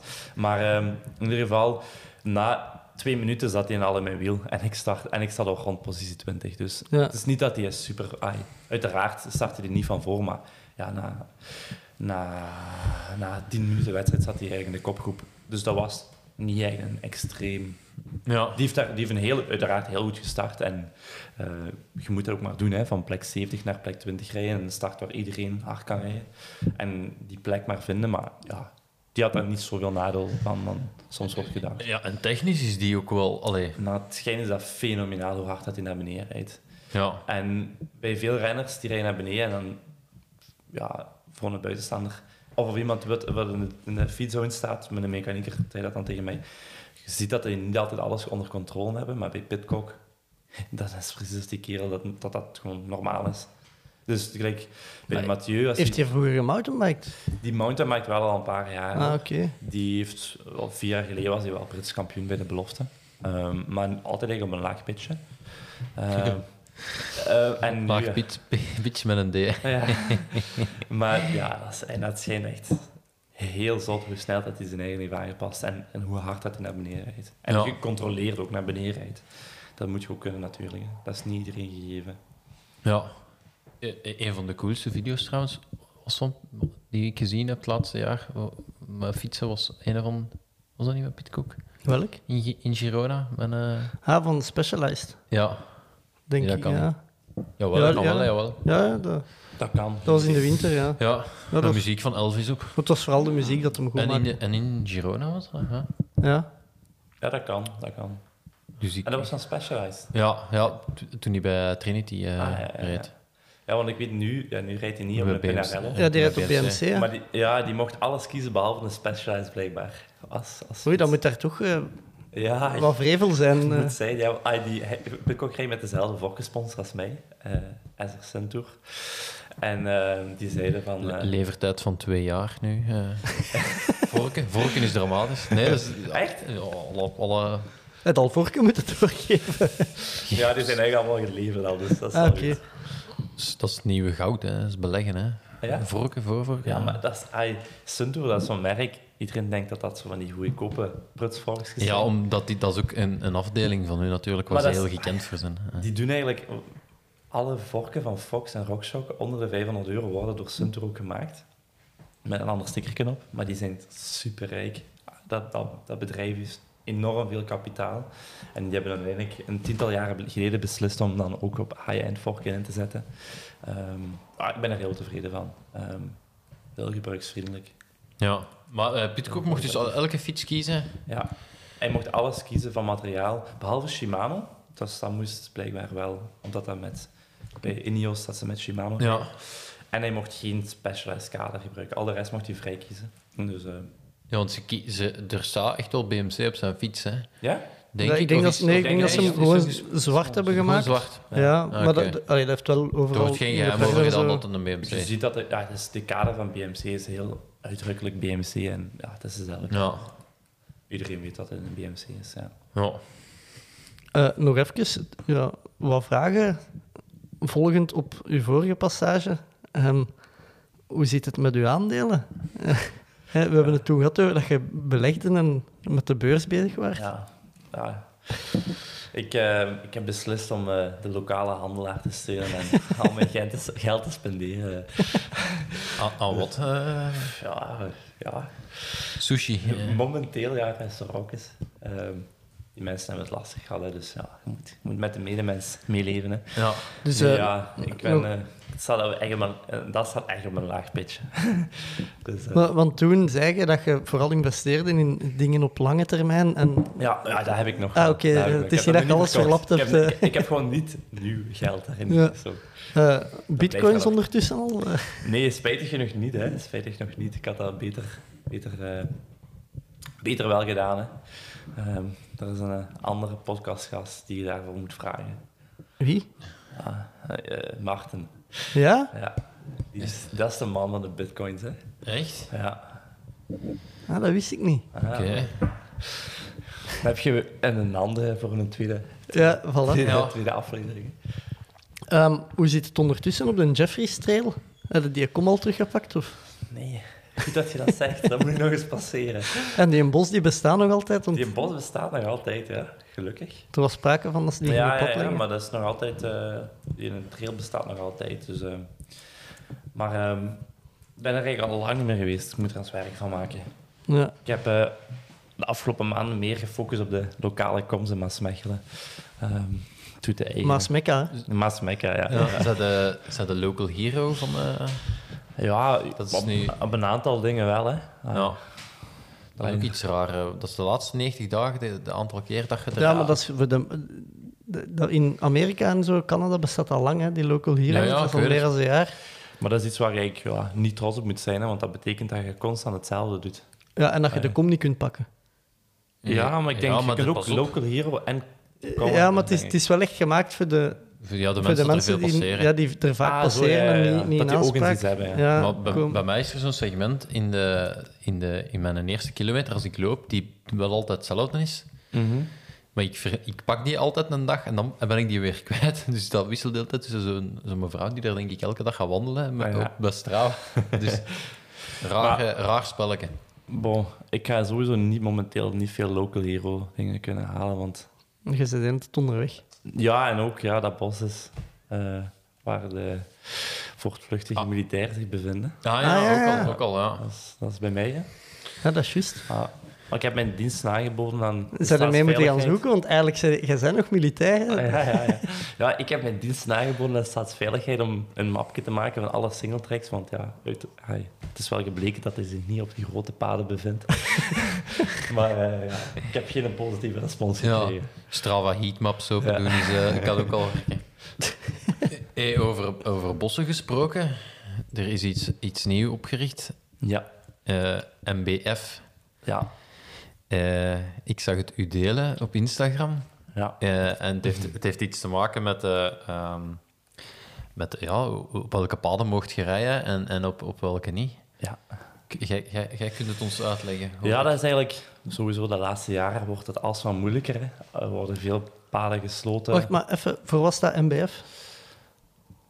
Maar is dat Mountainbike Friends? Is dat Mm, niet zoiets? Nee, nee. want het komt van Frankrijk. Ja, Ah, oké. af. Het zal, iets, het zal een Franse afkorting Ja, zijn. want het is nu MBF Vlaanderen opgericht. Ja, hè? dus het is eigenlijk een aftakking van MBF Frankrijk, maar er bestaat ook MBF Wallonië. Het is eigenlijk een vervolg op MBF Wallonië. Ja. Ehm, sinds ja, ja, jaar en dag is het al, wordt er gezegd van oké, je mag niet meer aan dat en dat en dat bos, maar de laatste jaren wordt daar alsmaar meer eh, effectief afgesloten. Ehm, en vorig jaar, of, ja, in de lockdown, is er heel veel in Wallonië daar rond gebeurd. Eh, veel, Ja. veel bossen die gesloten werden. En ehm, ja, in Vlaanderen is eigenlijk hetzelfde aan het gebeuren. En, ehm, het probleem is eigenlijk dat ja, je mocht eigenlijk alleen maar op de officiële bestaande routes van Sport Vlaanderen. ehm, wat uiteraard een goed initiatief is. Maar dat is zeker niet voor iedereen vol, voldoende. Ehm, en eh, NBF Vlaanderen is eigenlijk opgericht omdat ehm, er geen centraal aanspreekpunt is eh, van de eh, lokale ai, mountainbikers naar overheidsinstanties en ANB. Ja. Ehm, en doordat er eigenlijk geen, ja, geen overleg kan gepleegd worden, ja, wordt, wordt heel veel dingen afge, afge- afgesloten of, of, of, of verboden. Ja. En het, het doel van, van deze organisatie is eigenlijk eh, constructief overleg plegen met overheidsdiensten en vooral ANB om naar de toekomst toe ehm, ja, wel veel meer toegankelijk te kunnen krijgen. En zonder MBF Vlaanderen en Wallonië zou uiteindelijk de situatie gecreëerd worden dat alles afgesloten wordt en naar de toekomst toe wordt gekeken waar ze terug kunnen openen. Terwijl ze nu proberen gewoon zoveel mogelijk open te houden en constructief met hun samen te werken om te kijken waar ze aanpassingen aan kunnen doen. En ja. ja, sowieso een heel goed initiatief. Ik zit daar zelf niet in het bestuur van, Nee. maar ik moedig het wel heel erg aan. Ehm, Het is een charter dat je, moet, dat je Ja. kunt tekenen op de website, denk ik, waar, Ja. waar, waar hun ook wat slagkracht geeft, denk Ja. ik, met, met het aantal mensen. ja, zij zijn nu eigenlijk heel veel aan het onderhandelen met Sport Vlaanderen, met Ja. ANB, om, om eigenlijk een constructieve samenwerking op te zetten. En dan met lokale verankering om lokale problemen op te lossen en, en naar de toekomst toe eh, te verbeteren. Ehm, en en, en ik denk dat, die, dat, het, dat het heel leuk is dat die mensen die, die inspanningen willen doen, want het zijn gewoon allemaal vrijwilligers. Ehm, Ja, ja, het is ook wel nodig, hè, de, de- Ja. want uiteindelijk er, er worden ook... Allee, het- je merkt ook wel dat er... eh, er is heel veel gefietst geweest, bijvoorbeeld. Hè. Onze Bertenbos, dat is niet zo'n groot stukje bos, maar ehm, daar worden ook heel veel trails aangelegd. Daar wordt ook heel, allee, daar wordt ook heel veel gereden. Eh, vroeger hadden, hadden bordjes waar je niet in mocht. En dan stonden die, maar dikwijls is dat, er valt een boom om. Eh, en dat padje wordt zo wat Ja. kunstmatig verlegd, waardoor je niet meer ziet dat je daar eigenlijk niet mocht. Ehm, daar is ook heel weinig over, over geweten of zo, wat je wel en niet mocht als mountainbike. En ik kan me inbeelden dat het ook belangrijk gaat zijn dat je bepaalde paden als fietser niet gaat nemen. Ja, dat, dat is ook ja, heel veel mensen die denken van ja, wat die verbodbordjes, ai, Ja. Fuck it, hè. Maar ehm, dat is ook een van de doelen van, van het MBF. Constructief samenwerken met ANB vooral. Ehm, en sommige delen van het bos die worden afgesloten of niet toegankelijk zijn voor, voor, voor, voor wandelaars of fietsers. Ja, dat heeft ook een, een, een, een geldige reden of een goede reden. Maar als er nu op termijn een, een bordje hangt van FNB als officieel orgaan voor de fietsers, wordt dat wel sneller gerespecteerd dan als dat van ANB is, Ja. waar niemand eigenlijk een binding mee heeft. En het werkt eigenlijk aan twee kanten. Dus zij- het doel van dat orgaan is eh, te zorgen dat er meer open blijft, maar anderzijds ook te zorgen dat er een betere communicatie is en dat sommige dingen ook wel meer gerespecteerd worden. Ja. Ehm, en ik denk dat dat de enige weg is om naar de toekomst toe ehm, meer mensen op een gebruiksvriendelijke manier samen in het bos te kunnen laten sporten en Ja. bewegen. Ehm er is heel veel, denk ik, frustratie geweest van eh, wandelaars, fietsers en iedereen die zich samen te veel in het bos is. Ja, ja, je ziet allee, heel veel mensen die dan boomstammetjes leggen over, de, over de, de paden en zo, wat het alleen maar leuker maakt. Ja, ja, ja, dat- Eh, maar je, je merkt dat... dat- Draad, draadgaanspan. ja, maar het zou ook, het zou ook allee, het zou goed zijn moest, een- moest een trail dan erkend worden, maar dat daar ook een richting aan aangegeven wordt en Ja. dat de wandelaars daar dan ook niet op gaan. bijvoorbeeld. Ja. Dat, dat zijn, maar dat is misschien al, al wat heel ver. Maar in Nederland is dat bijvoorbeeld zo. In Nederland heb je een afzonderlijk eh, wandelgedeelte, een afzonderlijk fietsgedeelte. En dan nog eens afzonderlijke eh mountainbike-routes. Maar dat wil je denk ik ook niet uiteindelijk. Die situatie wil je ook niet, want dan zit je heel beperkt in paden. Het beste zou zijn als iedereen gezamenlijk en met respect voor elkaar zoveel mogelijk paden kan eh, bezoeken, denk ik, volgens mij. Ja, als ik, als ik zie bijvoorbeeld aan de kust, daar, ehm, ja, daar hebben ze nu echt duidelijke blozo-routes. Daar hebben ze echt wel blozo-routes ervan gemaakt, van wat er mag in de duinen en zo. Dat is daar wel een verbetering, omdat ja, in de, in- ja, vaak ook heel veel mensen gewoon daar gaan wandelen. En je weet, op die, op die, op die eh, trails in de duinen, ja, daar kom ik geen wandelaars tegen, of die, die horen daar niet. Ehm, want even goed, die had de jaren verdiend, rijden er maar zo. En ik, ik heb het al eens vermeld, de, de Chris Koddes is zo eens in een ijzerdraad gereden die daar, eh, die daar eh, gespannen was. Ehm, dus ja, ik denk dat dat wel, dat dat, dat dat wel belangrijk is, dat er dialoog is. En ook, ehm, Bobby en ik, we hebben niet samengezeten met de, eh, voor de mountainbike-route in Erentier. hè. We zijn bezig met een nieuwe mountainbike-route te maken. Nice. En ehm, ja, dat was ook iemand van, eh, van eh, Natuur en Bos. Natuur en Bos. En dat was eigenlijk een heel constructief gesprek of zo. Die, die, Ja, ja. Die, zei, die zei heel hard van, ja, je moet daar eens gaan fietsen. Dat zijn mooie stukken. Want die zei ook van, ja, daar mogen je niet fietsen. Mhm. Eh, daarom en daarom. En eigenlijk was dat, was dat heel, eh, heel opbouwend. Maar dat was ook wel, die, die waren ook wel heel hard bezig. Eh, er is een schone singletrack die dat dan... Dat is een privéweg, die wordt afgesloten door die bewoner. Ja, Die waren er ook echt wel actief mee bezig met die terug open te krijgen, want dat mocht niet afgesloten worden. Ja, En die, ja. allee, het is niet dat die zo tegen... Dat die alles... dat gevoel had ik, of toch irinerend niet, dat die alles wouden afsluiten. Mm. En zo, die, die deden ook wel moeite om de wegen dat dan afgesloten werden terug open te krijgen voor publiek. Dat is heel, heel ah, van, van zone, ah, van, van locatie afwisselend. Maar Ja. het is wel vaak zoals je met iemand constructief aan de tafel gaat zitten, dat je heel veel problemen vanzelf oplost en, en uiteindelijk veel, voor beide veel beter kunt maken dan het aanvankelijk was. Maar, Ja. maar bij ons, ai, wij hebben een, bij mij in de buurt, Maasmechelen, heel mooie routes in het bos. Maar ja, je kunt dat, voor mijn geval dan, eh, mountainbike kun je dat niet, niet noemen, dat is meer fietsen in het bos. Ehm, en dan doe ik eigenlijk nog maar cross-country mountainbike. Er zijn er ook veel die enduro dirt doen. Voor die gastjes wordt alles toe, afgesloten en Ja.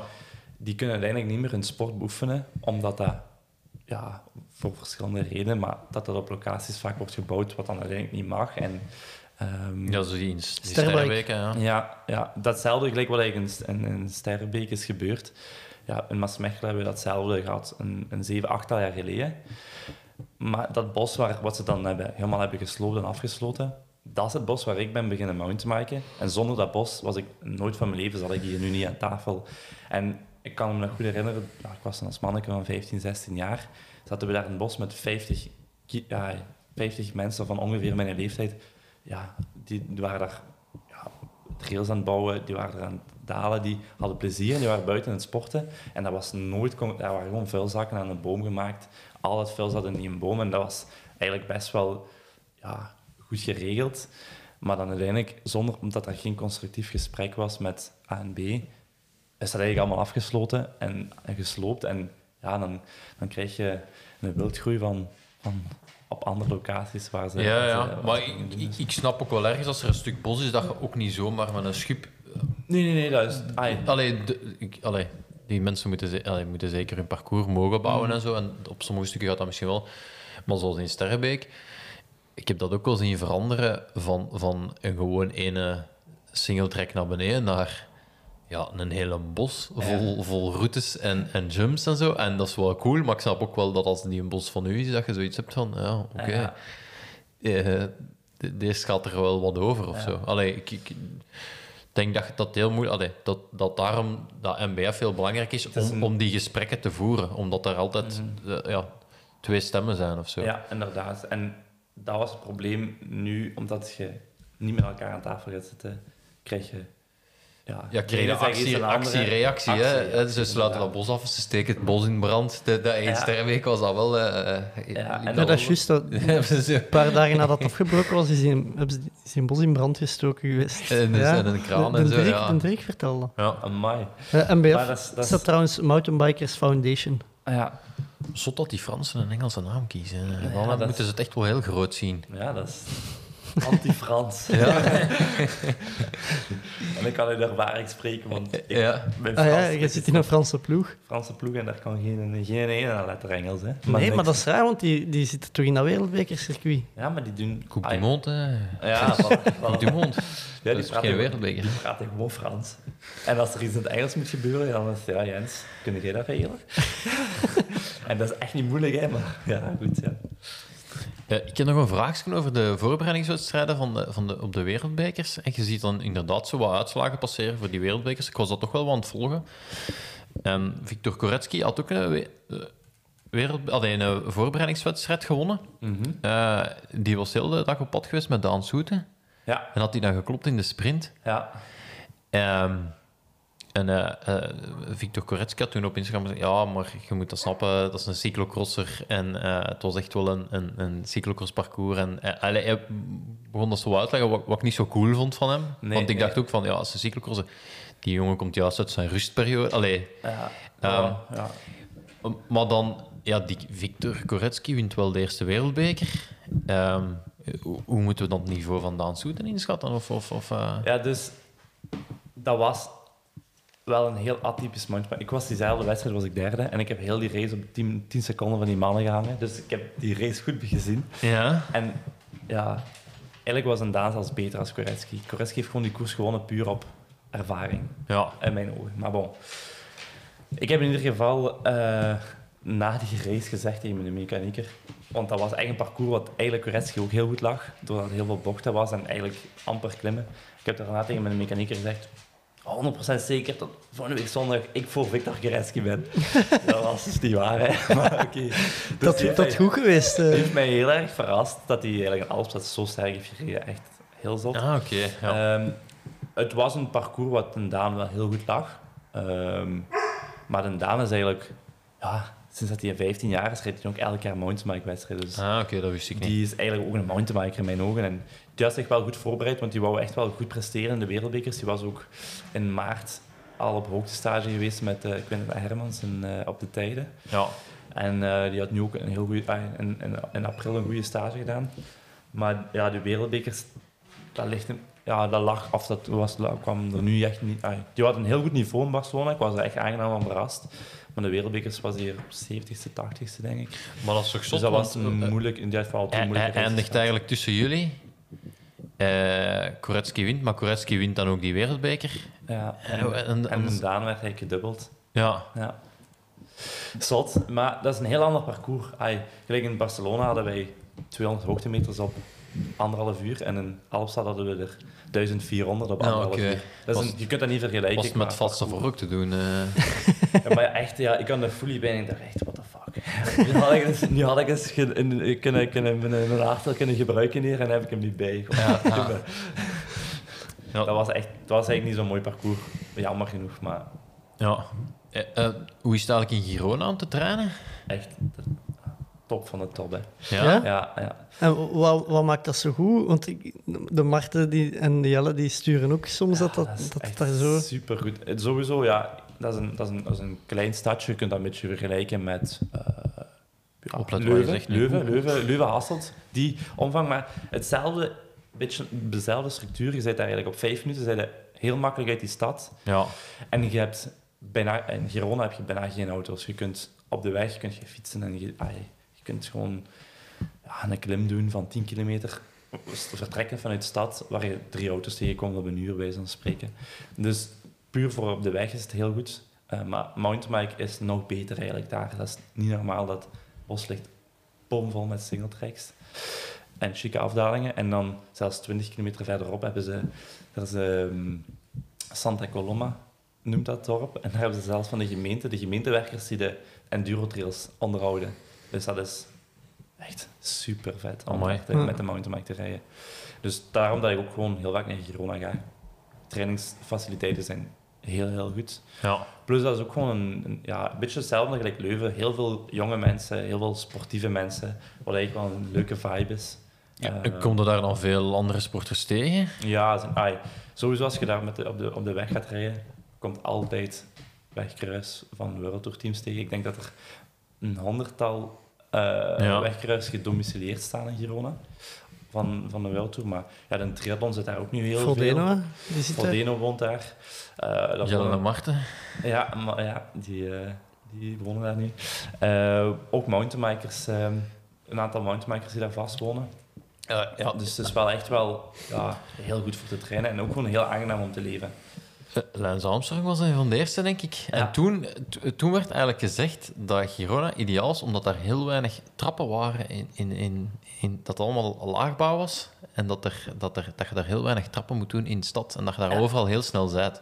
Dat is ook zo. Je zit daar, het centrum, het oud centrum, is best klein eigenlijk. Dus je zit daar, als je uit de deur gaat, zit je, Ja. zit je heel snel waar je wilt zijn. Ehm, weinig trappen ook, maar dat is wel redelijk wat hoogteverschil. Ligt eraan welk, Ah, oké. Als je trappen wilt doen. Ik denk, maar dat gaat dan niet in zijn boek geschreven, dat het ook wel wat te maken had met de Spaanse dopingcontroleur die belde voor hij langskwam toen in de tijd. Ja, wat ook wel gewoon gemakkelijk was. Ja, voor Eh, de mensen dat wel. En nu, eh, Robert Geesting heeft daarna zijn huis overgekocht, weet ik. Dus ik weet Ah, dat echt, huis ja? dat de Lens vroeger gewonnen ah, want ik dacht dat Geesink in Andorra eh verbleef ook. Maar ik denk dat Geesting heel goed geboerd heeft en die heeft verschillende locaties. Ja. Die heeft dat huis in Girona sowieso nog. eh, Ja. En die heeft ook wel wat, een restaurant in Girona. Ehm, en ja, die woont nu eigenlijk in Andorra. Dus, eh, En is, is het daar duur? Allee, ik zeg maar iets voor een... eh, Het is vlak bij Barcelona. te huren of... dat is Allee, het hu- te huren is eigenlijk niet zo. Het is echt, je hebt zoveel eh, huurappartementen dat de prijzen best wel heel goed meevallen. Ehm, en het leven is daar wel sowieso goedkoper als hier. Ehm, en ja, het is heel, gelijk gezegd heel toegankelijk. Er is ook nu op dit moment niet, denk ik, maar de luchthaven van Girona is ja, een kwartiertje daarvan af. En je kunt van Maastricht en van Eindhoven naar Girona normaal vliegen. Eh, dus het is heel, heel bereikbaar. En de luchthaven van Barcelona is maar een uur rijden met een auto. Dus ja, het is heel makkelijk bereikbaar. Ah, oké. En dit weekend een volledige triathlon, denk ik. Maar ja, Echt? Tegen dat is. Maar Ja, waar dat? Girona, ja, dat is voor mij eh, dan de, Ja. ergens aan de, dicht bij de kust kan dat? Nee, dat kan niet. Ja, ja, ja, de kust is wel even... Met de fiets is dat wel 50 kilometer van Girona. Ja, Maar ja, dat kan. Ze moeten nergens zwemmen, hè. ja dat is waar. Ehm, je hebt ook de, de vorige keer nog gezegd dat je nog op een berg Zuid-Afrikaans geld zat. Is dat al eh, gespendeerd ondertussen? Of? Deels dat, deels is dat wel gespendeerd, maar ik heb daar nog wel wat van. Ah, ja. Want eh, je gaat samen met Frans Klaas Cape Epic rijden, Ja, normaal gezien wel. normaal ja. gezien. Ja, ja. Mag dat, al- dat mag al geweten Ja, zijn. ik weet dat eigenlijk niet. Heb je dat niet al aangekondigd? Ja, Ah, of, ik denk het nog niet, maar... we ja. kunnen knippen, hè? Alleen, Ja, ja. Nee, ik, ik heb de Frans gezien bij, bij, bij Joris van eh, Wolf Performance. En hij was daar zijn, eh, zijn fiets aan het opmeten. En ik, ik, ik weet dat hij ook wel heel hard bezig was met, met sponsordossier. en Ja, zo. Dus ja. ik kan misschien ook... eh, we kunnen op deze manier ons steentje bijdragen aan, aan mensen die jullie willen steunen in, in het naar daar gaan. Ja, dus... eh, En dan moeten we maar even aan Frans vragen of het al... Ik zal het... online mag, maar... Ja, inderdaad. Dus ehm we hadden een sponsor ehm, via de Frans voor het Cape Epic eh, verhaal. Ehm, ah, dat is eigenlijk gewoon zijn sponsor van de afgelopen jaren. Maar door de crisis is, is, is die sponsoring eh, moeten stopgezet worden. Eh, en zijn we eigenlijk wel nog op zoek naar een, een hoofdsponsor die, ehm, die, die ons verhaal daar wilt ondersteunen. Ehm, en Frans heeft echt wel een goede structuur opgezet met media en dergelijke. En die ah, waar open staat voor, voor, voor extra dingen om zo voldoende return te bieden ehm, naar, naar potentiële sponsors. Ehm, eh, want mocht Gelle in mocht een eigen truiken rijden? Of Ja. moet je- zit jij daar vast aan je ploeg aan Frans? Nee, Gelle gaat in, in we een... mogen eigenlijk ons eigen trui ontwerpen, Ja. losstaand van, onze, van mijn team en ja, van zijn team. Dus we, wij hebben, we kunnen gewoon een hoofdsponsor voor dat event zelf hebben. Ja. En eh, wij willen ons logo van de jogclub daarop. Wat, eh, wat moeten we... Frans is de... Frans is de man die we Ah. moeten... Ja, ik, eh, ik ben niet de man van de, van de regelingen voor de Cape Epic. Frans, ja, weet je, die heeft al zoveel ervaring, die heeft in de Cape Epic al zo vaak gedaan. Die weet precies wat er nodig is om naar te kunnen presteren. Je hebt wel wat nodig. Die kan die wedstrijd ook veel beter inschatten en die weet ook veel meer over budget en wat nodig zijn. Dus En, en zie, zie je dat zitten, Geef heb ik? ja, dat is, dat is iets wat ik ja, altijd wel had willen doen, maar toen ik wat jonger was, dat, ja, gewoon, wist ik dat mijn lichaam daar nog niet klaar voor was, voor die inspanning. Het is wel echt wel... Je moet eigenlijk een beetje zien als om een weektijd eh, gaat dat 30 uur fietsen zijn aan meer dan 300 watt gemiddeld. Mhm. Dus dat is een super zware inspanning. Ja, echt super zware inspanning. Ehm, ja, je, moet, ja, je, moet daar wel, je moet daar ook wel klaar voor zijn. Hè. En, en het heeft geen nut om na drie dagen helemaal de nek af te zijn en dan nog vijf dagen. Uw maat moeten... Ja, ja dat, is, dat, dat is niet fijn. Hè. Nee. Eh, dus je moet, daar wel, je moet daar wel klaar voor zijn lichamelijk. Je moet wel die training hebben opgebouwd door de jaren heen, vind ik. Om daarvan kunnen genieten en daarvan ja, te presteren natuurlijk. Maar ehm, ja, dus de Frans kwam met, met dat verhaal, met, met die vraag. Oorspronkelijk was dan de Cape Epic in maart. En dan had ik gezegd van ja, dat ga ik niet doen met de spelen en zo. En dan is die verzet naar oktober, naar het najaar. Ehm, Ideaal. Ideaal, ideaal. Dus ehm, als wij dan ook nog het financiële plaatje rond kunnen krijgen, ja, dan is dat top. Hè. Ja. Dan is dat eigenlijk een wedstrijd die perfect past in mijn planning. En ja, ik kijk daar wel naar uit. Dat is een, eh, iets heel anders dan wat ik normaal doe, maar ehm, ja, zeker, een, zeker een heel leuke Ja, uitdaging. Is dat voor profs, om het zo te zeggen, of voor elite-teams even duur als... Nee. ehm, Want het is, het is wel echt... Je moet ongelooflijk veel geld hebben voor te kunnen ja, starten. Voor hè. recreanten is het super duur, het inschrijvingsgeld. Wij moeten Er zit wel alles in, hè, denk ik. Als je Ja, naar ja, daar gaat, uw, uw uw tent, tent. uw fiets wordt Ja, gewassen, tent. eten. Ja, nee, maar dus, dus uw tent zit in die prijs. Maar als je wilt dat iemand je fiets wast, dan moet je meer betalen. Als Ah, ja. je wilt dat er iemand u masseert, moet je meer betalen. Als je in een mobilom wilt Oh, in, slapen, moet je meer betalen. Dus, All in, hè. ik zou echt ja, maar gewoon... het is echt, dan is het heel duur. Dan, ik weet het budget niet zeker, maar ik denk als je het, het full package wilt, dan zijn dat wel makkelijk 15.000 euro kwijt. Zonder vluchten naar Ginder.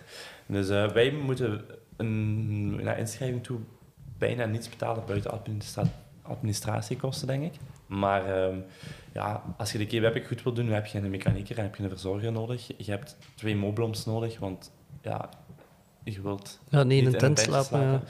Je hebt wel echt wel serieuze omkadering nodig. En dan uiteindelijk ook voor je media exposure. ehm, zou er dan ook iemand meekomen voor de media te coveren. Ehm, dus er is toch wel een hele groep van mensen die je, die je rondom je heen nodig hebt om daar optimaal te kunnen presteren. Dus uiteindelijk dat budget voor aan mee te doen, dat loopt wel, wel op natuurlijk. Ja, en ook die vluchten betalen van al die mensen naar Zuid-Afrika af. Tenzij dat je een mechanieker vandaar neemt. Maar eh, ja, dat is, dat is geen... eh, dat is geen... Ah, dat is een kostelijk grapje. Nee, nee, zo. Ja, ja.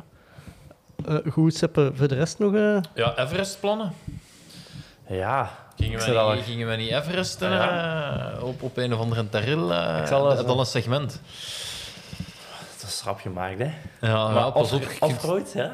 Doe dat zetten. Ja, ik heb alleen, ik heb alleen op de weg. eh. Maar ja, offroad met de, met de mountainbike, hè, gaan we dat doen, hè.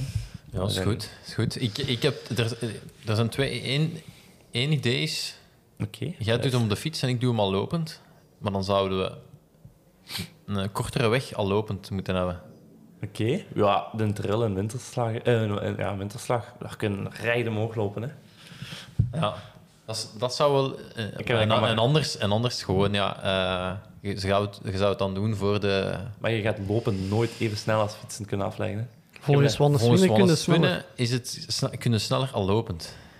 Echt? Omdat je meer hoogtemeters kunt Ja. pakken natuurlijk. Het ding is, je kunt minder snel... eh, je, je recupereert niet als je naar beneden loopt. Allee, Eh, Nee, inderdaad. Ik heb een kameraad die die in de Everest gedaan Ja. heeft, op, de, op een terril in Maasmechelen. En daar waren stukken bij van meer dan 20% Maar die heeft er wel heel lang over gedaan. Die heeft daar 17 uur of zo over gedaan. dat 20 is niet stijl genoeg. Ah, dat moet nog steiler. Voor, allee, voor... Ja, de trappen in Luik zijn 35% op Ja. sommige stukken. Daar hebben... Oké. Al lopend kun je... Of, nee, het stijlste stuk is 30% maar gemiddeld is iets van 20% het segment wat hij had. Ja, Maar daardoor Ja, had hij wel een stuk wat hij kon lopen, anders is het gewoon kruipen. Hè. ja, ja. Want hij kon diezelfde terril langs aan de andere kant al kruipend doen, maar dan, dan kwam hij uit op iets van... ah, ik durf het niet zeker te zeggen, maar nu had hij iets van 90 kilometer en anders kwam hij uit iets van 40 kilometer of zo voor Ja. de hele Everest. Maar ja, dat is, naar beneden was dat gewoon niet te doen. Dat is gewoon ja, ja, in de losse zand naar, be- ah, naar beneden, grind. Het is wel met een hardtail dan, hè. Ja, ja, ik ga sowieso met een achter doen. Ja, ik moet die fiets ook eens gebruiken. Oké, Vast, en vaste vork erin En pompen. vaste vork eh bij Sabelodijn ook. eh. oké. Want ja, dat is een aparte badge, hè. Eh, Offroad, dus die Ja, heb ik ja, nog- maar die heb ja, ik nog niet. ik wil dat echt wel doen. Ik zou dat graag willen doen. Ehm, en liefst offroad dan on the road. Hè. Ja, als je dan... Dus kan misschien ook zo'n goede lancering zijn van jullie project. Dan eh, maar ik ga- Frans ik ga- ook. En dan, Ik zou het dan- ook eerder erna doen als dat inderdaad eerder na de Cape Epic doen. Ja, maar zo'n conditie van... eh, ja. Ja, tegen dan. Maar als ik dat na de Cape Epic heb gedaan, dan is de Everesting... Oh, een zondagswandeling. Oké, tof. Eh, goed. Maak er maar eens een eh, concreet plan van en dan zal ik dat eens aan mijn trainer voorleggen. Die gaat, Geeft wat beschikbare dagen door. Eh uw trainer mag ook komen meedoen, hè. Oh ja, die gaat dat niet doen. Nee? Nee, nee, die gaat dat niet doen. Die gaat daar... eh, die, die gaat... Nee, dat doet hem niet. Want die heeft een andere atleet, de Stan. Ja. Eh, die Stan heeft uit frustratie dat een, eh, ja, door de corona altijd die triathlons werden afgelast, heeft hij een Everest gedaan. Ah, echt? Ah ja, indoor. Eh, ja, ja, en die was daar echt... Mijn trainer kon dat niet begrijpen. Waarom wilt je dat doen? Ja, dus eh, die gaat dat zeker niet begrijpen. Dat we Oké. dat ook Oké. offroad willen Ik wil, ik wil wel een briefje schrijven voor hem of zo dat je toelaat in je Ja. is goed. goed, goed, goed. Hoe, eh, voor de rest nog dingen, Jens, dat je kwijt wil bij ons? Ja, nee. Nog- nog steeds te volgen op Instagram? Instagram vooral, hè. Ja. At, wat is het? Jens Schuurmans? Ja, Jens, Jens Schuurmans. Ah, ja. Hoe? Ik ga Eh, proberen aan aanloop naar de Spelen nog wat meer te delen. Ik vind... ai, dat is ook goed voor mijn eigen. Dan heb ik wat voor later nog terug. Ah ja, zien. ja, inderdaad. Eh Ja, road, met een hashtag road to... eh, Road to Tokyo. Ja. ja. Ja, dat is zo'n... eh, Ik moet, ik moet een andere hashtag ja, vinden. maar ja, jij bent ook de eerste die die mag... Ik zeg altijd road to Kastel. Ja, ja. Maar to Tokyo, dat zijn... Ja, dat zijn er veel, hè, ja. Ja, dat is een beetje saai, hè. Dus nog een warme oproep naar een Voor goede hashtag goeie voor de Jens. Ja, dat is goed. Ehm, Jens in Japan. of Road to Tokyo. ja. Eh, nee, goed Jens. Dikke merci om eh, voor uw klimaatkamer Ah, ja. even in Herent City te passeren. Merci dat ik daar even niet aan moest denken. Ja. Eh Seppe, merci ook om tot bij mij te komen. Alsjeblieft. Deze was het voor mij voor deze week. Tot volgende week. Willen ze niet of willen ze niet? Doen we het of doen we het niet? Tommeke, Tommeke, Tommeke, wat doe je nu? Tom Bonne gaat wereldkampioen worden. Hij rijdt 5 per uur. Te snel voor ons. Fred gaat. En nog Fred. Doe het op. Jeff doen is iets. Jeff! Wat is er mis met Dumoulin? Hollands poepen. Hij heeft diarree. Don't stand on my dog or I cut your head off. Daar is hem, daar is hem. Daar is hem.